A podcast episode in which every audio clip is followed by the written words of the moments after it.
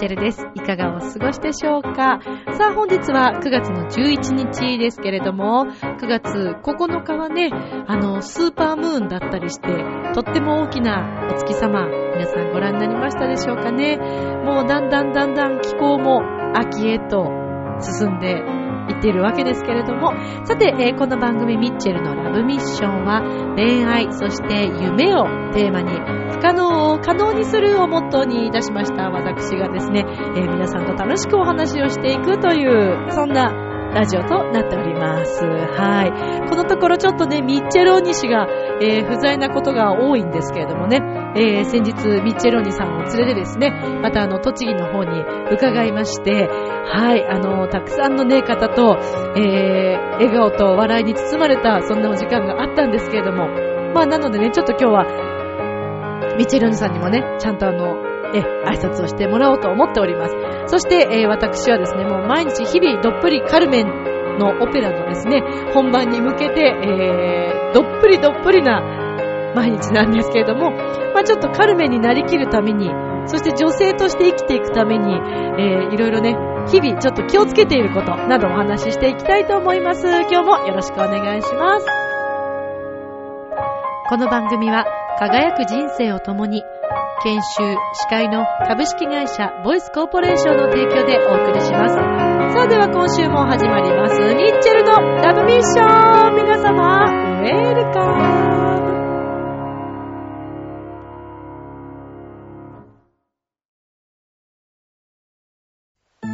ああ、仕事でも上司に怒られっぱなしだし、女の子と出会うチャンスもないし、パッとしない人生だな。そこのあなた。人生を輝かせるにはまず自分磨きが大切。ボイスのプロデュースで変身した男性が先日ゴールインしたわよ。みんな個性があって当たり前。私がセルフチェンジのスイッチを押してあげる。さあいらっしゃい、後半へ続く改めまして皆様こんばんは、ミッチェルです。本日は9月の11日となるわけですけれども、早いですね、日々ね。まあでもなんかようやく、ね、ようやくと言いますか、まあ朝と夜は涼しいを通り越して時々ちょっと肌寒いなと思う時もありますね。はい。もう秋になってまいりました。でも、昼間はね、まだ湿気ですかね。結構こう、暑いなとか、汗が止まらないよっていうね、日もあったりするんですけれども、日差しはでも相変わらずまだ強いですね。紫外線などね、ちょっと気をつけたいところではあるんですけれども。さあ、えーっと、何から話そうか。決めときなさいよっていうね。まあ、それがこのラブミッションですからね。このフリーな感じね。ドフリーな感じですよ。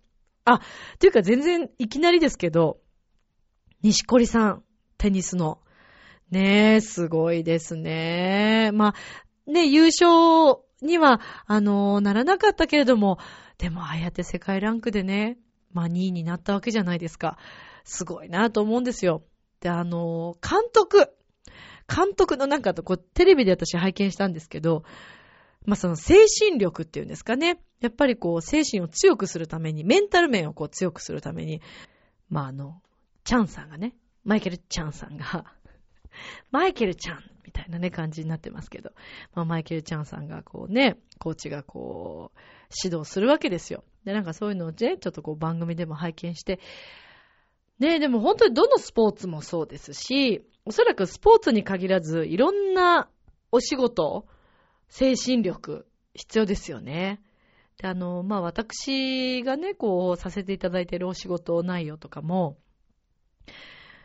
精神力。これね、結構重要だなと本当に日々感じているわけですよ。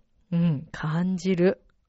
だってね、例えばコンサート一つやるにしても、あの、自分自身の音楽に別にその、なんていうのかな、自信を持ちすぎるっていうのはまたちょっと違うと思うんですけども、でも私はこういうことがしたいんだよとか、こうなんだぜみたいなのがあった方が、おそらくやっぱり聞いている方たちにも共感してもらえるでしょうし、まあ嫌いな人は絶対嫌いだと思いますけどね。ああ、もうこの人受け付けないって。でもそのなんかインパクトっていうのはすごい重要なんでしょうね。自分という己ですよ、己。はい。私がこのところずっとテーマにしている己。もう友人たちとはね、もういつもこの話で盛り上がりますけども、日々ね、やっぱり己が重要ということを感じるわけです。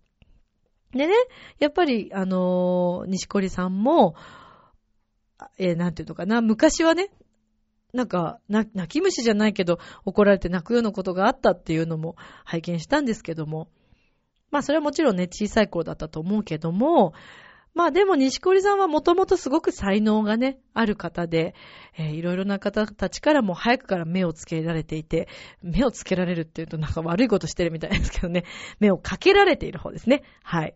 で、やっぱりこう、なるべくしてこういった世界に、えー、行かれて、そして、こういった成績をね、残されたんじゃないのかなと思うんですけども、ただやっぱり、そのメンタル面。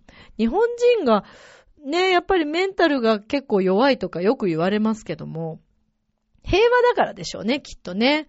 そんなにこう戦ったりすることもそうそうまあないし、ね、日々普通に、あの、暮らして、えー、まあ、普通っていう言葉が最近ね、ミッチェルはあんまり好きじゃなくてね、普通ってなんだろうって思うこともあったりするからね。またこの話すると全然話それるから戻すけど、戻すけどね。うん、まあだからそういった、うーん、自分の精神面であそこまで持っていくという。で、それはやっぱりチャンさんが、チャンさんの思いも西これさんの中にこうしっかり入って、ね、えー、こういった成績になったんじゃないかなと、こういった結果になったんではないかなと思います。でも本当に素晴らしいことですよね。いやーなんか、ね、試合を実際にこう皆さんね、テレビでご覧になっている方、また現地に行かれてご覧になってた方もいらっしゃると思いますけれども、すごく勇気をもらえますよね。うん。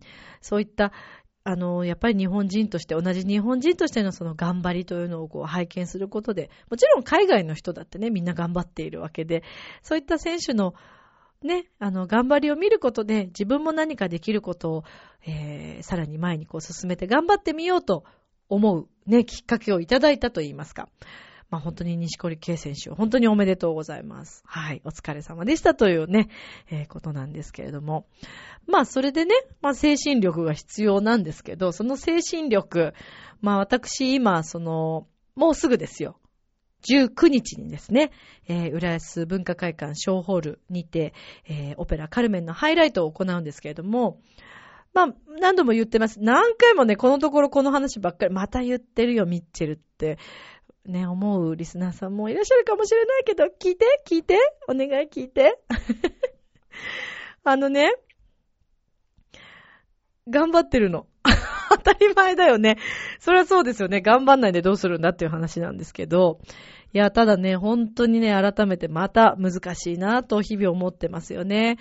舞台を作り上げることの難しさ、前回もそんな話をね、させていただいておりますけれども、昨日もちょっとリハーサルをね、こう、投資ざっと、えー、会館の皆さんにも見ていただいて、まあ、これから照明を作っていただいたりとか、演出のね、えー、部分で、もう少しこうした方がいいんじゃないかとかっていうご意見をいただこうというふうに、えー、思っているんですけれども、まあ一つのやっぱり舞台を作り上げるということはね、みんなのチームワークが必要になってくるわけですよね。ただ今回本当に私、また、あの、音楽のね、こういった大好きなビゼー様の作曲した、フランスのビゼー様の作曲したこのカルメンというオペラを、えー、舞台で演じさせていただくにあたって、本当に素晴らしい仲間に恵まれたなぁと思って、なんか改めて感じました。で、それを一緒に共演している仲間がですね、そういうふうに言ってくださったんですよね。いや、本当に皆さんいい方ばかりでって。で、まあ嬉しいよね。そうやって、同じ共演者、舞台に立ってる一緒の共演者さんにそうやって言っていただけるというのがとっても嬉しくて、今回みんな初顔合わせの人たちが多かったりもするので、あ、まあ、一緒にね、ライブとかも載っているメンバーもいますけども、えー、楽器同士初めて会うメンバーもいたりして、で、もちろんダンサーさんもそうですし、えー、補正役にね、えー、大抜擢と言いますか、あの、ダンススクエアの、あのー、ダンサーさんの中からですね、えー、板場圭君という、とても若い、ね、えー、スマートな、スッとしたね、スタイルのいい、えー、とても可愛らしい男性がですね、私の相手役として補正役をね、やってくださるんですけども、彼もものすごく練習熱心で、自分でも研究してくださったりとか、で、ね、芝居という経験は、あの、今までにはそんなにないということで、かなりこう、あの、自分でも研究したりとか、どんな風にしたらいいのかなっていうのを率先してね、あの、勉強しているというか、練習してくださっているんですけども、やっぱりそういうメンバーに囲まれるということは、えー、私にとってはね、もう最高の幸せですし、なんといっても、このね、楽しいと思えるメンバーで演じて、演奏して、えー、踊って、で、えっ、ー、と、本当にたくさんの裏方の方にも手伝っていただいて、もうもちろんその方たちがいらっしゃらなかったら私たちはできませんから、むしろもう裏方さんで、えー、いろいろ力を尽くしてくださっている方々がもう本当に一番なんじゃないかなと思うぐらい、私は、あの、支えていただいているんですね。で、舞台っていうのは表からしか見えないものですから、わりかしね、出演者だったり、えー、演じている側、演奏している側に目が行きますけれども、実はそれ以外にも舞台の監督さん、ね、えー、舞台監督さんはいろいろタイムを測ったり、えー、出はけのね、えー、ここではい出てくださいとか声かけてくださったり、またあの照明とかのきっかけを、あのー、ね、え、伝えていただいたりとか、本当に重要な役割なんですね。そして、えー、さらに、その照明を作ってくださる方ももちろんいらっしゃるわけで、そして音楽ですから、えー、ま本来はね、クラシックっていうのは、あのー、マイクは入りませんから、え PA さんとかっていうのはまたちょっとね、あのライブ、それはライブのスタイルになるんですけども、ただ今回はね、あの照明の関係もあって、え舞台っていうのは反響板っていうのがあるんですね。で、その反響板っていうのは何かっていうと、まあ、音を返して、その木とかその上後ろの壁に当たったものが、えー、お客さんの方にこう、行くようになってるんですね。だから、本当によく考えている演奏家なんかは、ね、どのぐらいのタイミングで向こうに飛ぶだろうとか。で、あと、大きな舞台になればなるほど、例えばオーケストラはオケピットといって、えー、お客さんに近い方にいますよね。で、舞台はその上の奥になっていて、奥まったところで歌うこともありますから、オペラの場合なんかはどうしてもオーケストラと歌い手の、えー、時間差ができてしまうんですね。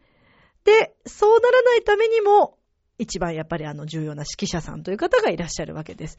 で、それをもちろん計算して早めに言葉をさばいたりとか、あの、オーケストラとちゃんと合うように考えたりとか、うん、もう本当にプロになればなるほどそういったことをしっかり考えていると思いますけれども、で、今回、まあ、反響板がね、ちょっと照明の関係で、後ろのその、えー、音の開始になる部分をもしかしたらなくすかもしれないということで、で、最初マイクを使おうかという話もしてたんですけど、実際にクラシックの方たちは、クラシック界でいつも演奏している皆さんは、あんまりこう、マイクにやっぱり慣れないわけですから、マイクの音というのがすごくなんか不自然にこう聞こえるわけです。機械的なね。何やっぱ機械を通してますからね、もちろんね。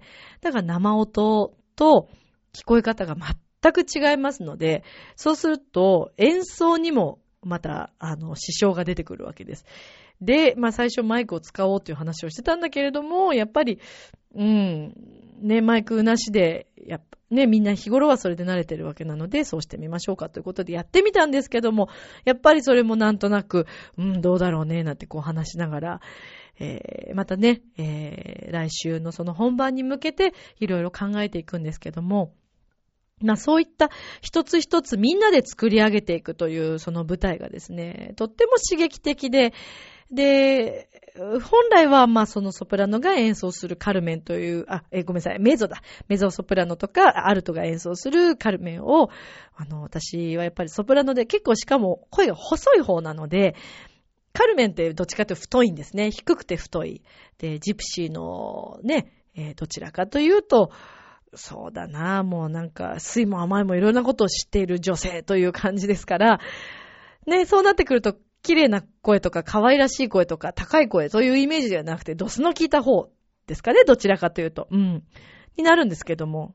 でも、あえて、まあ、このオペラを選んだのは、まあ、何度も言うようですけど、本当に私はこのオペラが大好きで、えー、もう小さい頃から好きで、いつかカルメンを歌いたい、歌いたいとずっと思ってきて、それを、えー、ね、初めての合唱のオペラで、えー、乗らせていただいたというのが、またそれも何かのご縁だったと思いますけども、まあその時はその小沢誠二さんのね、小沢塾という、えー、シリーズの中で、初、私は小沢塾に出ることも夢だったので、で、そこで、しかも初めて載せていただけることになったオペラが大好きなカルメンで、で、まあ今回、初めて今度は自分自身がカルメンを演じるという、機会をいただけたことをですね、本当にありがたく思っています。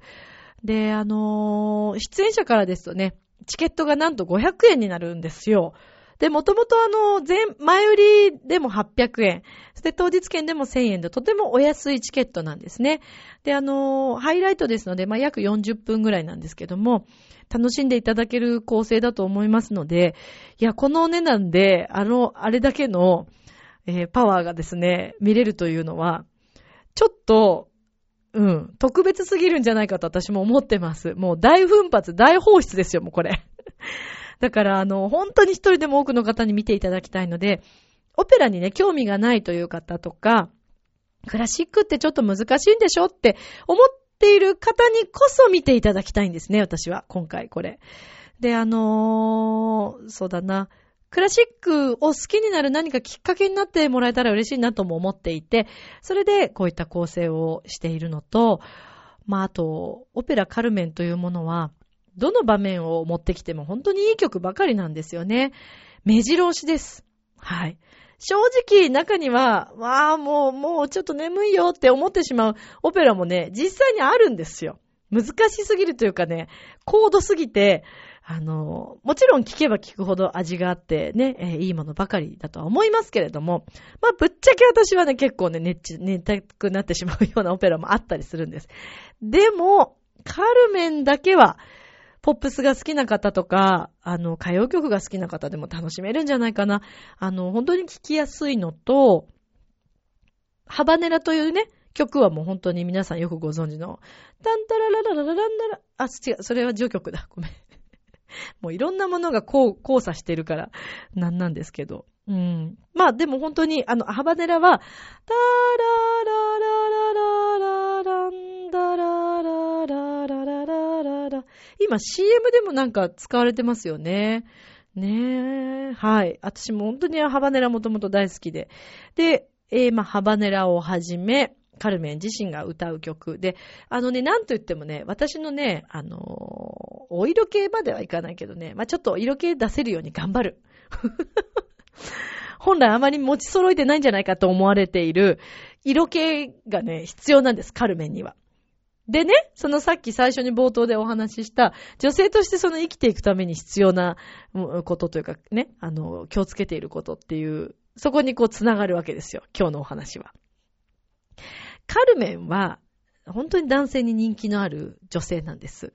でも、そこをもう歩いてるだけで、わ、カルメン、カルメン、カルメン、僕と、僕を愛してくれって言われてるような女性なんです。で、カルメンはモテるから、あの、デレッとするのも上手なんだけども、ツン、ツンな、ツンツンなんですね。常にね。ツンデレができる素敵な女性なんですよ。ね。で、いかにもなんかいい匂いがしそうなイメージですよね。うん。スタイルが良くて、色っぽくて、え、男の人がちょっとほっとけないような、でも魅惑の女性、え、ちょっと悪魔的、小悪魔的な女性なんじゃないですかね。と思うんですけど。で、まあそういったで、あとこう、愛に自由なカルメンですから、あのー、自分がもう好きになったらバッとそこに行き、自分が、あ、そうじゃないなと思ったらもうね、その男性には気持ちが移らないというような まあ自分の意志がはっきりしてますよね。とにかく愛に自由な女性。でも、ある意味私はすごく素直で素敵な、えー、方なんじゃないかなと思うんです。愛に正直。嘘はつかないから。うん。だから、このカルメンのストーリーっていうのは最終的に、ああ、こういう結末になってしまったのかなと思うストーリーなんですよね。うん。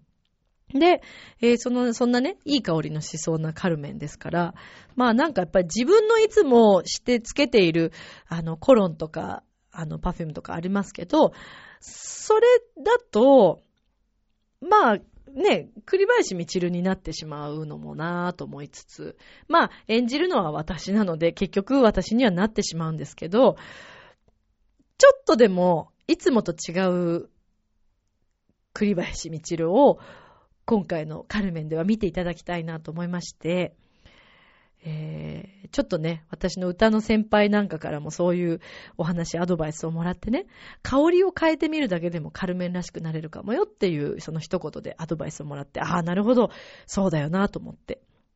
ということは、それ以外にも、普段自分がしている行動だったりとか、食べているものとか、えー、それから、まあ、ファッションもそう、もちろんそうですよね。それから姿勢、えー、喋り方とか、今日は変わってないね。これいつも通りだよね。何にも軽めなさは出てないよね。まあ、ラジオは普通に行きますけど。で、まあ、そういった一つ一つ。だってそれこそ見えないけど、下着を変えるっていうのも、ね、かなり軽めなさがまた出てくるかもしれませんよね。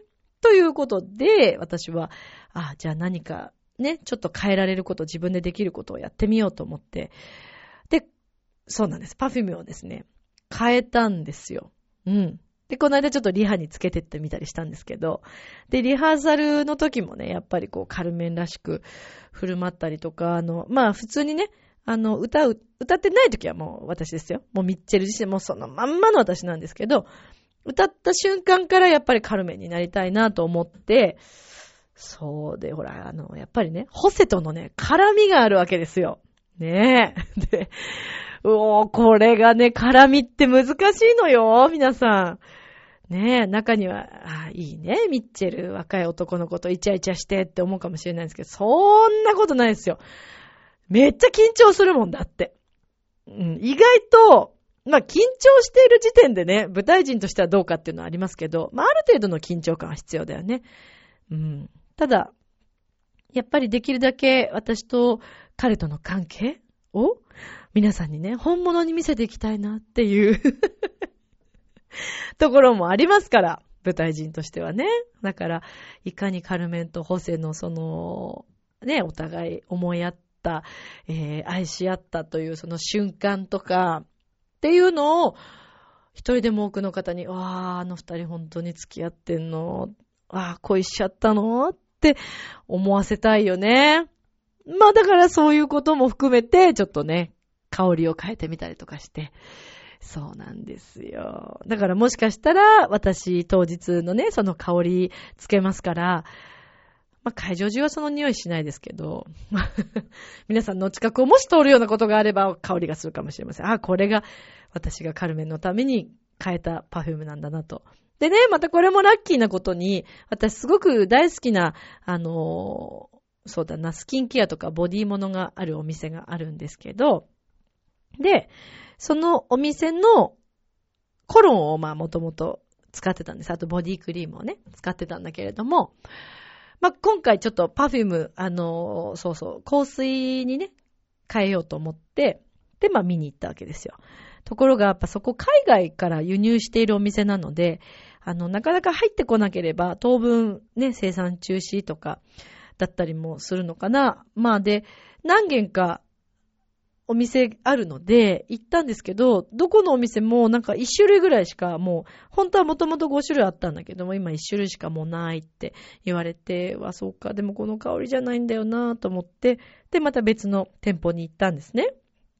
そしたらそこのお姉さんすごい親切で、えー、実はこの近くに、あ、銀座だったんですけど、で、銀座店の1店舗に行ったら、2種類あったんです。で、あ、この間行ったん、違うお店行ったんだけどなくて、こっちの匂いはあって、で、これはちょっと初めてで、すごいそれもいい香りだったんですよ。で、あ、これいいですね、って言って、他はないんですかね？って言ったら、今日このままどっかもう1店舗お出かけする予定ありますか？って聞かれたんで、まあ、特に予定はなかったんですけど、え、近くにありますか？って聞いたら、あの、その専門のこのお店、このブランド専門のお店が、実はあの銀座のとこにあるんですよって言われて、あ、そうなんだと思って、じゃあちょっと、もしそこに他の種類があるか聞いてもらって、そしたら、ちょっと私が求めていた香りの方のそのコロンがあるということで、あ、じゃあちょっと行ってみますってことで行ったんですね。そしたらそのお店はやっぱり専門、その、このブランドさん専門なだけに、他の店舗さんでなかったパフュームがあったんです。で、ちょっと何種類かこう嗅いでみたら、うわ、これっていうのがありまして、もう、で、しかもね、それが最後の1個だったんですよ。もう即買いですよね。ねえ。本当はね、いろいろ私、あんまり香水とか詳しくないので、詳しい方に聞いたら、このブランドのこれがいいよとか、あと、このブランドだったら、もしかしたらちょっとカルメンっぽいかもしれないとか教えてもらったりしたんですけど、まあでもね、コロンもね、ピンキリで、パフュームか、香水も本当にピンキリで、他のお店も、あの、私、えっ、とね、えー、すごくこう、バラっぽい香りの、お花の香りの、すっごくね、本物のお花に近い香りの、あの、香水があるんですね。それはあの、レイジー・スーザンというお店の、えっ、ー、と、コロナ、えっ、ー、と、香水なんですけど、で、私もともとそれ好きで、まあ最初使ってたんですけど、まあ最近は、あの、まあ母親にもそれはちょっと譲って、で、そのお店も見てみようと思って、何種類かあるので、他の香りを嗅いでみたんですけど、あのね、3万近くする香水があるんですよ。でね、それは、もうね、香りの深さが違うのね。で、教えてもらった、あの、先輩に教えてもらった香水も、ブランドも、金額がもうね、すごいんです。わあ、これでこの金額かーって、ちょっとなかなか手を出すのには、うん、ちょっと躊躇する。香水好きな方はね、匂いにこだわってる方は、あの、使うのかもしれないけど。で、私はそんなにた、そこまで高いコロンって、ね、使ったことがなかったので、うわーって考えちゃって。で、私の好きなブランドに行ったところ、まあ、普段私が使ってるのよりもちろん値段はね、そこそこなんですけど、でも、その他のブランドに比べたら、全然そうでもなかったんで、あ、じゃあもうちょっとこれでいいかなと思って。でももう実際使い始めて2日ぐらい経つんですけどね。いいね。でね、つけると、自分にも香るじゃないですか。風が吹くをなびいた時とか。で、なんかね、姿勢が変わるのね。不思議だね、これ。匂いを変えるだけで自分自身の姿勢が変わるっていう。あと、最近してないですけど、ネイルとかもそうなんですよね。ジェルネイルとかしてもらって、こう指の先までこう整えてもらうと、指の先までね、なんかね、いい意味の緊張感というか、女性らしくこう振る舞いたいと思ったり、手を出したいとか、ね、こう手を皆さんに見せ、見せたいから、なんか手を出す仕草っていうのがまた変わってきたりするんですよ。ねえ、だからね、やっぱり、あの、モデルさんとかね、女優さんとか、行き届いてる方っていうのは、そういうところからも違うのかもしれないですよね。だから見えないおしゃれ、それこそ女性だったらやっぱり下着。男性の方も多分本当におしゃれな方って下着までこだわってるのかなと思うんですよね。うん。で、だからね、やっぱりそういった見えないところからおしゃれをすることで、やっぱり人っていうのはね、こう表に見える見え方っていうのが変わってくるのかなって思うわけです。まあでもね、やっぱり私自身もそうですけど、ラブミッション聞いてくださっているね、皆さん、まあ女性の皆さんも、ね、女性にやっぱり生まれたからこそ、女性らしさっていうのは出していきたいじゃないですか。で、だってそれこそね、変な話、私、あの、ゲイのお友達とか、そうなんですよ。男性が好きな男性のお友達とか結構いるんです。で、音楽の世界ってまあ割と多いから別に珍しくもなんともないんですけど、私なんか仲いいんですよね、割とね。そうでね、あのー、ま、わ、わかんない人もいますよ。どっちなのかわかんないけど、そうなのかなと思う友達もいたりして。でもね、そういうお友達と話していると、女性より女性らしかったりするのね。気配りがすごかったり、お肌にすごい気を使っていたり、それからそうだな、食べ物だよね。そう、とかもすごい気をつけてる。あと、普段の生活のリズムとか、夜はもう絶対この時間には寝るとかさ。いや、すごいんですよ。うん。いや、私そこまでできないなと思うところまで気を配ってるんですよね。すごく繊細。だから、ああ見習い。だから、ね、女性で生まれているのに、ね、やっぱり、あの、そういう、ね、ところに気配りができないというのは、ちょっとなんかもったいない気がしてしまったりしてね。だからこれは見習わなくてはいけないなって、仕草とかも本当にしなやかでね、綺麗だったりするんですよ。あのー、そういう方の方が。だからね、私、尊敬しますね。うん。神経とかほんと精神的に細かいから、あのー、私ほんと大雑把なんでね。ああ、だから、ああ、ちょっと頑張んなきゃって思ってみたりね、しますけれども。はい、そうなんです。ということで、まあとにかく日々カルメンに向けてですね、自分自身を今変えようとね、思ったりしているところではございますけれども。はい。ですので、あのぜひですね、あの皆さん一人でも多くの方に、リスナーさんにも見に来ていただきたいんですよ。本当に。ミッチェルに会いに来て、私のね、あのーこのオペラ、えー、今回のシリーズも私本当に卒業で最後になりますから、で、あのー、言っていただければ、えっ、ー、と、メールにですね、あの、いつものミッチェルアットマークチョアヘオ .com に連絡をいただければ、お名前をね、えお名前と枚数をいただければ、え当日券で、あの、受付けてわかるようにご用意をしておきますので、えぜひぜひ皆さんよろしくお願いいたします。はい。えお日にち9月の19日金曜日、19時スタートになりまして、前半は、えピアノ、と、とえー、オーボエのそれぞれのソロの演奏と、で、休憩を挟んで、おそらく7時半以降になるかと思います。カルメンのハイライトということでお送りしてまいりますので、ぜひ皆様遊びに来てください。場所は浦安文化会館の小ホールとなっております。えー、とですね、東西線浦安、もしくは JR の新浦安の駅から、えー、バスまあ、徒歩でも行けなくはないけれども、バスの方がいいかな。市役所で、えー、降りていただければと思います。はい。まあ、あの、お友達といらっしゃる場合だったら、あの、タクシーでもね、1メーターぐらいで多分行けると思いますから、はい。ぜひ、ぜひ、いらっしゃっていただきたいと思います。また、お車でお越しのお客様は、えー、大きな駐車場、無料の駐車場がございます。市役所の駐車場をお使いいただいて、えー、ごゆっくりお楽しみいただきたいと思います。また、当日はですね、パン、コーヒーなどの販売もございますので、ちょっとくつろいでいただいて、休憩中ね、召し上がっていただいて、そして、えー、カルメンの世界、どっぷり使っていただきたいと思います。ぜひぜひ、ミッチェルの色っぽさが出れるように頑張るから 見に来てください。よろしくお願いいたします。では続いてのコーナーです。今宵もそばにいさせて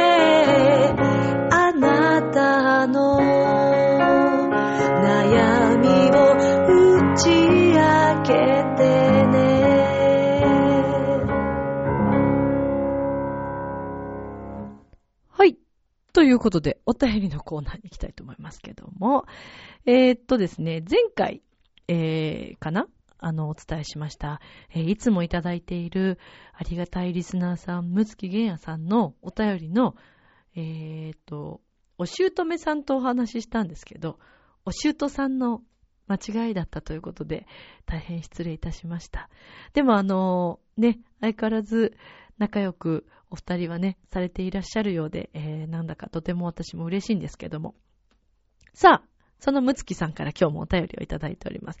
ちょっとさ、リスナーの皆さん、ちょ、ちょっといいですか？あの、たまにはちょっとミッチェルになんか帰ってみようかな、みたいな。乗ってないかななんてね、思ったりしてるんですけど、でもなんか言われないと書けないよね。何を書きゃいいのさってことになるもんね。何でもいいんですよ、何でも。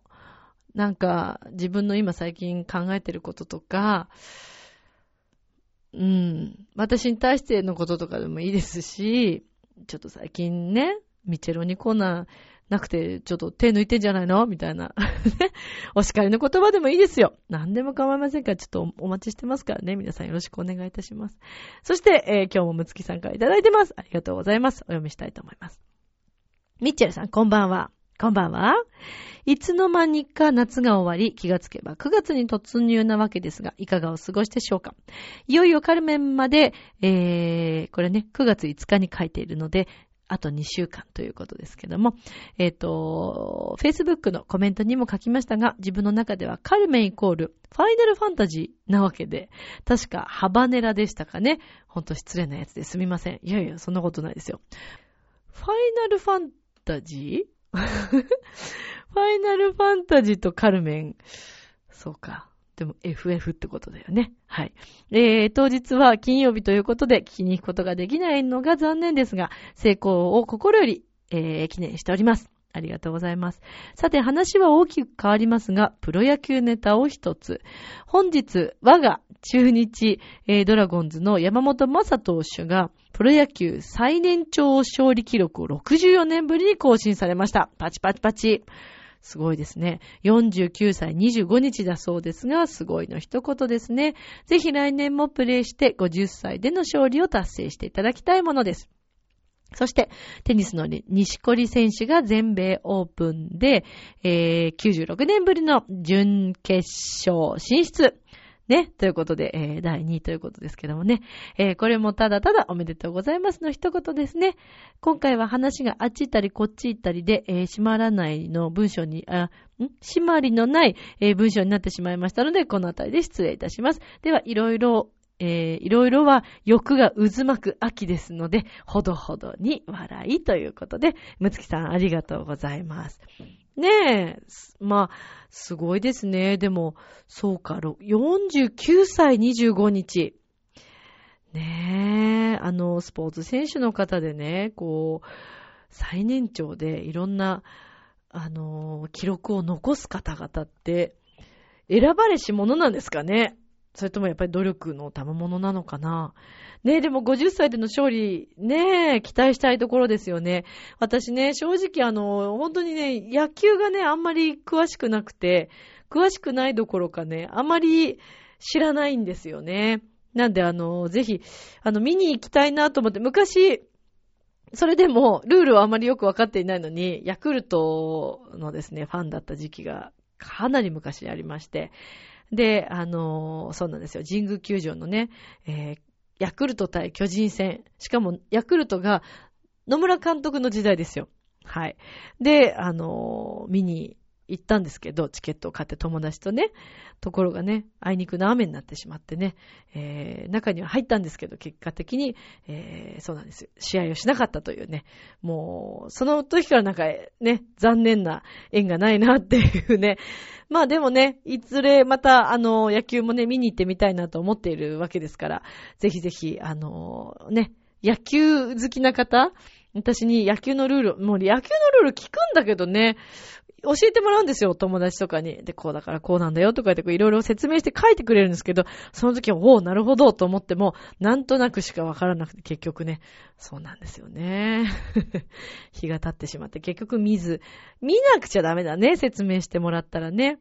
うん。でも、西堀選手はね、さっきもお話ししましたけど、本当にすごいの一言ですよね。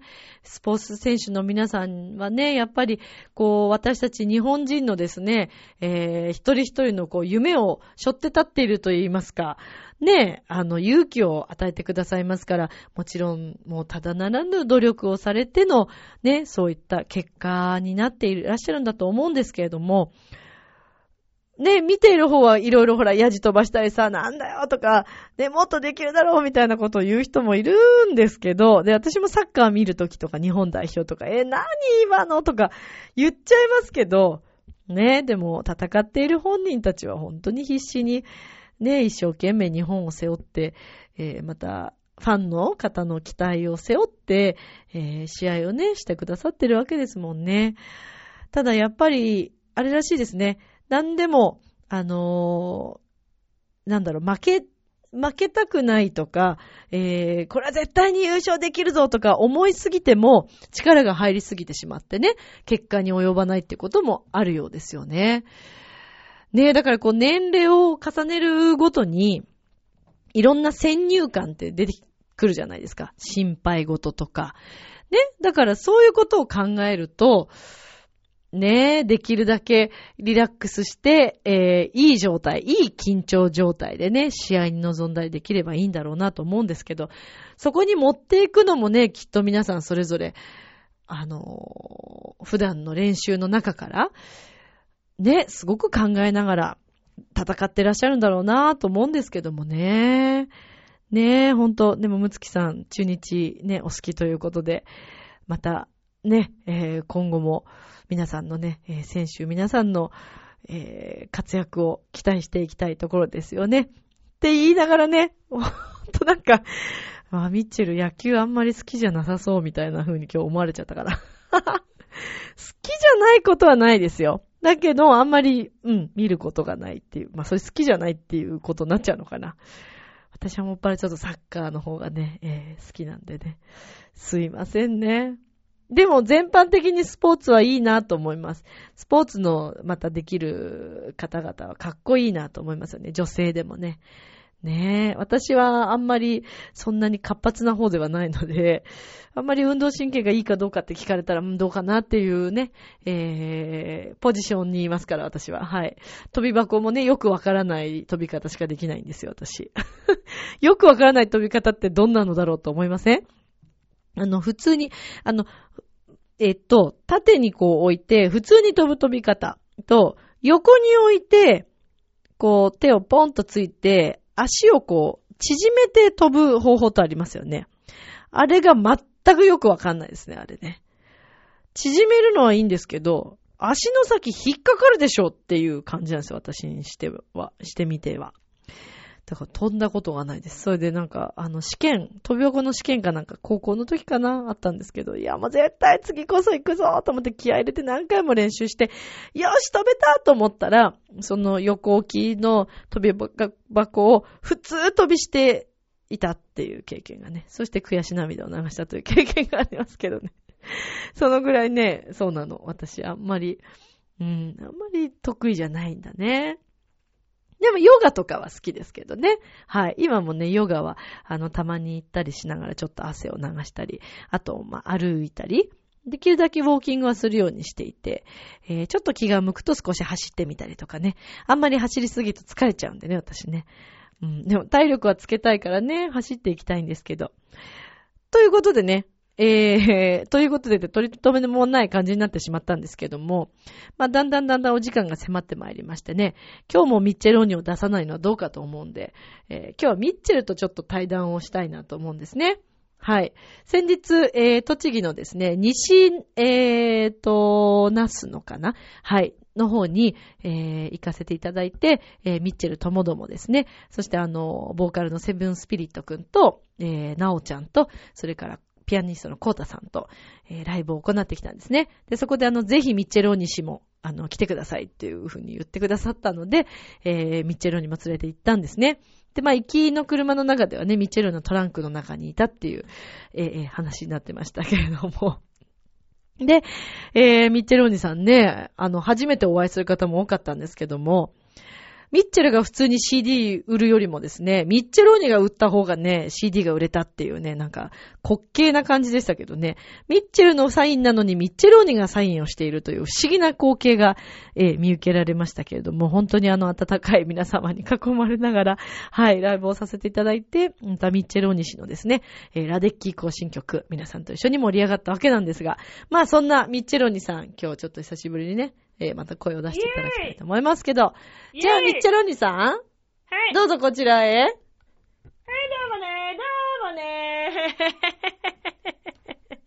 笑ってる。お久しぶり。はい、お久しぶり。かなり、お久しぶり。そうだね、ミッチェローニさん、どうもこんばんは。こんばんは。チャオチャオ。ボナノって？ボナこんノット。ばんは？で合ってる？ボボナセーラだね。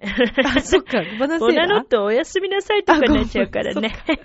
ごめんなさいね、ごめんなさいね。うんじゃあ、ボナセーラということで。あ、ボナセーラだね。ねえ、ミッチェルーニさん,、うん元気でした？元気そうですね。そりゃそうだよね。そうだよねミチロニが元気ないって言ったらおかしいでしょ。おかしいねそうだねどう考えてもね、常に、うんあの、元気元気の、えーミチロニです。はい、サンマルコからね、今日も来ましたけれどもね。はい、どうも、よろしくお願いしますね。ねなんか知らないうちに芸人みたいになってますね、ミッチェルーニさんね、喋り方がね。芸ねうん芸人さんバカにしちゃダメだよ。バカに芸人さんすごいんだよ。そりゃそうですよなんかもうね、あの、箸にも棒にも引っかからないっていうかね。あ、そう。うん。そうなのね。そうねミッチェルさんね。うんまあまあ、でも、うんあのーね、栃木に行かれて、ね、素敵何な奥様方の中に囲まれて、なんか写真撮っちゃったりとか。して、で、なんかハグしたら、ちょっとキャーなんて言われたんだって。照れるけれどもね。あ照れるんだそこねケベッラなね、美しい女性の皆さんたくさんいるね。やっぱりジャポネの女性はみんな美しいね。美しいあるあるね。それでね、うんあー僕がね、あの、うん皆さんが握手、握手しましょうかということで、まあ、うん率先した握手をしたんだけれどもね。ミッチェローニさんがね、ね。でも、うん CD がね、ミッチェルが売るよりね、全然僕が売った方が売れるっていう不思議な光景がね、あったんだけど。失礼だけど。そしてまあなぜかミッチェルがね、いないもんだから、ミッチェローニがミッチェルのサインをするっていうわけのわからない、えー状況になったんだけれども、そんな中でもね、えーとても喜んでくれたうん。素敵な奥様いらっしゃったから、僕はハグをしたですね汗だくの中ね。汗だくで。あそしたらなんかすごい喜んでくれてね。ね。あの、両手に花。あー、まあ美しいね、お女性のお二人と、みんなと一緒にね、お写真を撮って、えーミッチェルニーがね、こう、奥様の肩にこうね、手を添えたりなんかね、しながら、モテモテだよね、ミッチェルニーね。そう、よかったね。ミッチェローニさん。笑いすぎ。え？喜びすぎ。まあ嬉しいんだもん嬉しいね、そうやってね、うんミッチェローニさん。で、なんかミッチェローニさん、ん浦安の今度なんかあれなんだって？イベントでまた、うん呼ばれてるんだって？そうね。まあ、まだちょっと詳細はね、うん言えないかもし、ちょっと言っていいのかどうかわからないから、まだちょっとお伝えできないけれどもうん。まあ、あの、でもね、えー、何？芸人さんとかとね、一緒に絡むことになりそうですね。あこれねら、ついに？ついにその時が来たね。うん来たミッチェローニのもう時代もそろそろ来るね、これは。違いなくね。ね。よかったね、ミッチェローニさんね。うんイタリアからいつもイタリア、そうだよ。航空ででね。来た回あったね。うん、あったあった。ねでも本当にこの、のチョアヘヨ .com から、うん。ね、始まった道そうですねこうやっていろんなところで一人歩きしていくっていうところがね、面白くていや、しょうが一人ないんだけど。歩きでもないよけど、まあ、そうだね、嬉しいね。まあ、これからもね、いろんなイベントに、まあ、呼ばれていくでしょうね、ミッチェローニ自信あるはね。ねまあ、喋るしね。喋るね。うん、まあ、喋りますよ。喋り倒しますし、うんまあ、ミッチェローニとね、チェンジしてね、うんあのーまあ、ミッチェルが歌を歌ったりね、喋ったりっていう、まあ、この、二人でね。いろんなパターンをね、えー ね、たくさんの方にお会いして、楽しい時間をね、一緒に共有できたらというのが、ミッチェローニの思いなんそうですですよね。ね。うん。あの、私自身もやっぱりね、うん。皆さんと、うん。えーうん。笑いあり、あのね、音楽ありっていう時間が共有できたらなという思いがありますから、今後もね、ミッチェルさん一緒にね、頑張りましょうね。そうだね。頑張っていこうね、うんねと思っているわお願いしま。ねまあ、だから、はいあの、ラジオにも少し出させて。あ、ごめんなさいね。あ ミッチェルも大変だと思いうけど、やいやいや、そんなことないですけど、ミッチェローニは出たいよね。あ、そうですか。気持ちとしてはすごく出たいよね。あそうほんと滝川栗林と、うん。あーそれから柳も絶対出たがってると思う。柳は出たいだろうねううんん。だけど、コーナー自体の時間がないことで、3人が、ね、仕事なくなるから。ごめんなさいまあ、そこだけはちょっとミッチェル頼みますよ。ごめんなさいねよろしくお願いします、えそうですよね。私の判断でね、勝手にね、うんあなたたちのコーナーをなくすっていうのはね、本当ですよちょっと失礼な話ですからね。ええまあ、あの、今後またね、えー、うんぜひラブミッションで今後ともはい愛情表現のね、コーナーお願いしますそうね、ですねミッチェロニさん。うん。いや、よろしくお願いしますです。はい。し、はいあのーもう一個いいですか？はいあまあ、ミッチェルはね、もちろんええ今ちょっとカルメン、忙しいんでしょうけども、まあ、ミッチェルには出ないけれどもね、出ないよね僕はもう気持ちの中で歌っているね。あ、歌ってんクップのだよね。クップ。闘牛士を歌いたいんですか？まあ、う、歌いたいに決まってるよね。あんなのね、かっこよすぎるもんね、まあ、かっこいいよね。確かに、ね。皆さん、闘牛士のうん。喉大丈夫？今ちょっと喉。久しぶりだから来ちゃったけど、あの、大丈夫？なんかさ、じゃあ、みちるさん、うん。せっかくだからさ、カルメンの曲ちょっと紹あらいい介じゃないしていいですか？ここで。あら、いいじゃない。の。ねあなた自分の宣伝にもなるじゃないの、そういういやらしいね。こと言わないでよ。え？ー、どうせそうなんでしょ？ね。まあいいや。じゃあいいんじゃないの、ううん。あの、なんか曲紹介してみたらどうなの？そうですか？ちょっと、じゃあマイクをちょっと話すんですええけど、ええ。じゃあ始めて。大。丈夫かな？これで。いいんじゃないの？あ、いいんじゃないの？あのー、まあ、一番有名なはいはい序曲ね。うん。あーカンカンですね。シャン、シャン、有名な序曲ですよ。はいはいはい。で、あの、あ、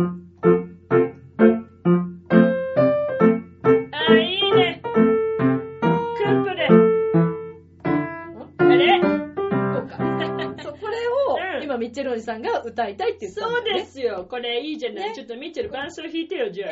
え？楽譜ないよ楽譜ないけど、ちょっとだけいいじゃない。大丈夫か？ちょっと待って、確認。はい、確認。あでも最初のとこだけしか、まあ、ミッチェローニも歌えないよ。フランス語なんてできないからね。そこまで、いや、最初のとこしか弾けないよ。あ、いい。だって僕もね、最初のとこしか歌えないイタリア人だからね。もう、最初しか。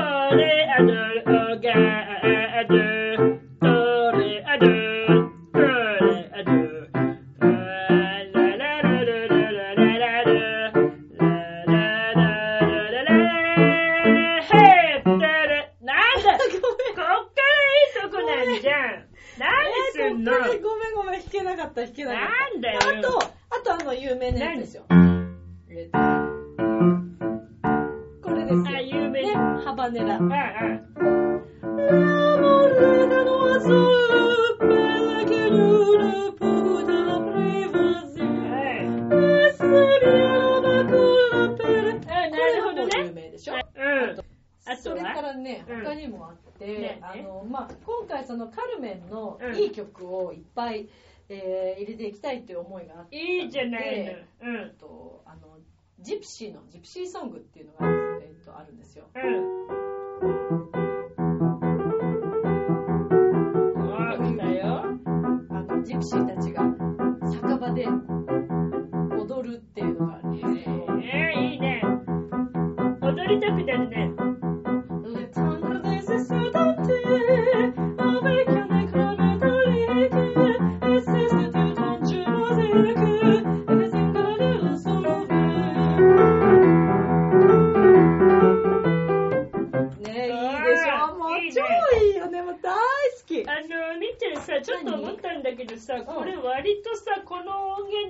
って結構綺麗にピアノ取れてる気がするんだけど 気のせいね今更？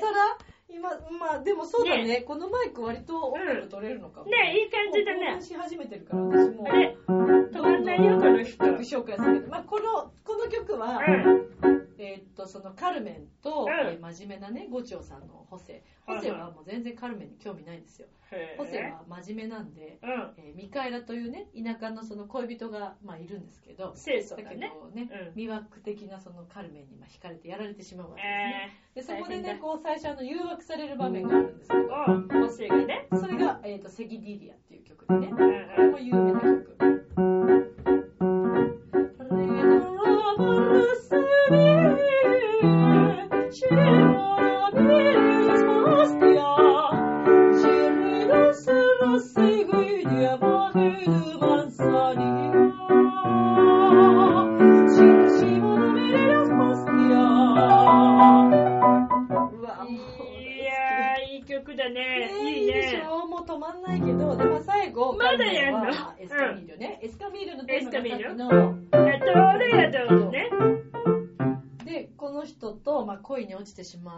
いうか、らまあ、いうわね、こう、あの、カルメンは自由なんでね、うん。愛にね。法制で、大変だ。あの、悲劇な結末になるんですけど、それはもう見に来てからのお楽しみなんですけど、うん見に来ね。本当はホセは歌手のテノールの方が歌うんで歌うんですけど、うん。まあ、今回はね、あの、ダンサーさん、役者として入ってもらって歌わないんですけど、うん。まあ、そこピアノでこう演奏してもらうんです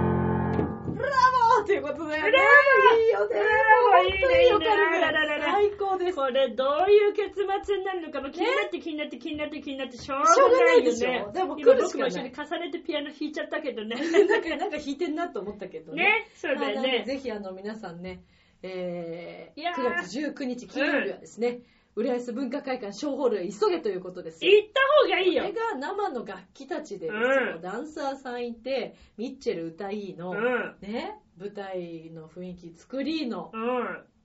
芝居しいの、色っぽいミッチェル見れーの。それは別にどっちでもいいけどさ。え、どっちでもいいとか言わないでよ。見ても見なくてもどっちでも別にいやいやいや美味しい思いはしないから別にどっちでもいいやいや、いんだけど。でも安いもんですよ。え？500円か800円ぐらいで、ね、色っぽいミッチェルが見れるんだったら来た方がいいと思ういやよ。そしたら、まあそしたらなんか安い女だなみたいなことになっちゃうから、そうまあそうじゃないけど、ありがとう。フォローするけどねうんありがとう僕はね。ミッチェルンさんね、ありがとうね。まあでも本当にあの、ぜひ皆さん遊びに来ていただきたいと思いますので、はい、えー、9月19日、7時からの、えー、カル、えーと、カルメは後半だからね、えーと、ピュアクラシックコンサート第23回、ぜひ皆さん遊びに来てください。よろしくお願いします。なんだか釣られてきちゃったよ。なんであんなイケメンまでいるんだ？あなた自分を分かってる？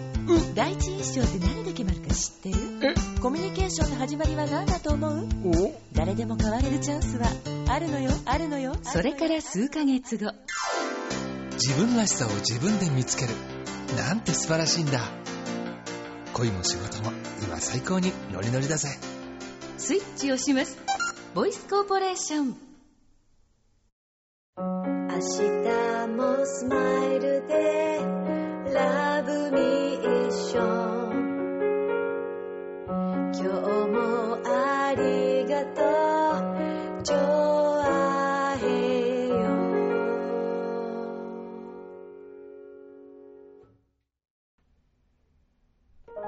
はい、エンディングです。ということで、えー今回もですね、えーカルメンの話、目白押しでございましたけれども、本当に来てほしいのよ、9月19日。なので、えーぜひ皆さん遊びに来てください。よろしくお願いいたします。詳細は、えーまた私のブログ、また Facebook、えーでもご覧いただけますのでご覧ください。さて、えーミッチェルのラブミッション、えー皆さんからのお便りお待ちしております。miccele アットマーク、チョアヘヨ .com、ミッチェルアットマーク、チョアヘヨ .com となっております。ということでね、もう、あの、カルメンに向けてまっしぐら、私は、カルメンになろうと思っております。夢が叶う瞬間なのかな、これが。と思いますけれども、えー皆さんも、ぜひ、ね、えーたくさんの夢を叶えてほしいと思います。では、今宵も良い夢を、明日も楽しい一日を。またねバイバーイおやすみ。